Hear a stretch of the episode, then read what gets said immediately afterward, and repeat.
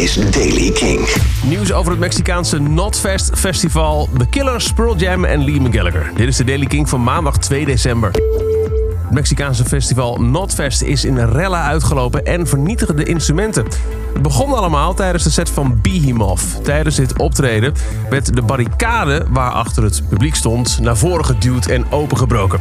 Organisatoren waren niet in staat om alles op te lossen en hebben vervolgens de rest van het festival gecanceld. Toen moesten nog optreden Evanescence en Slipknot.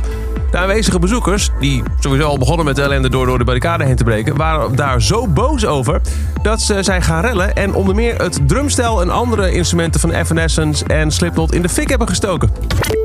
De Killers staan op TB Classic 2020, het eendaagse festival op zondag 21 juni op het Rock terrein. Ze staan dus uh, naast Paul McCartney, die wisten we al. Ook de Killers komen dus die dag. Wat wel betekent, betekent dat de Killers absoluut niet naar Pinkpop komen. In ieder geval niet op de headliner slot.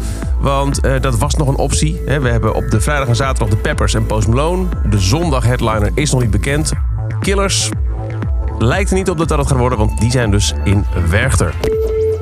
Pearl Jam heeft een cryptische tweet geplaatst waarin ze met oude concert- en festivalposters hinten naar wellicht een komende tour. Althans, dat is een beetje de verwachting. In de lijst onder meer Rock Werchter en de Ziggo Dome in Amsterdam. Maar ook Londen, Berlijn, Wenen, Kopenhagen, Marseille, Parijs, Bern, Innsbruck, Praag en Budapest.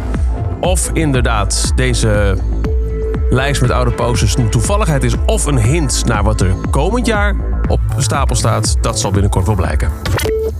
Reading en Leeds hebben de eerste headliner naar buiten gebracht. Liam Gallagher staat daar volgend jaar. En dat festival is een week na Lowlands en Pukkelpop.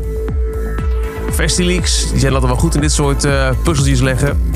Zeggen daarmee, dat zou zomaar eens makkelijk kunnen uitkomen voor Liam Gallagher in 2020. En tot zover de Daily Kink. Elke dag in een paar minuten het laatste muzieknieuws. Wil je niks missen, dan luister je dag in dag uit via de Kink-app, kink.nl, Spotify of waar je ook maar naar de podcast luistert. Elke dag het laatste muzieknieuws en de belangrijkste releases in de Daily Kink. Check hem op kink.nl of vraag om Daily Kink aan je smart speaker.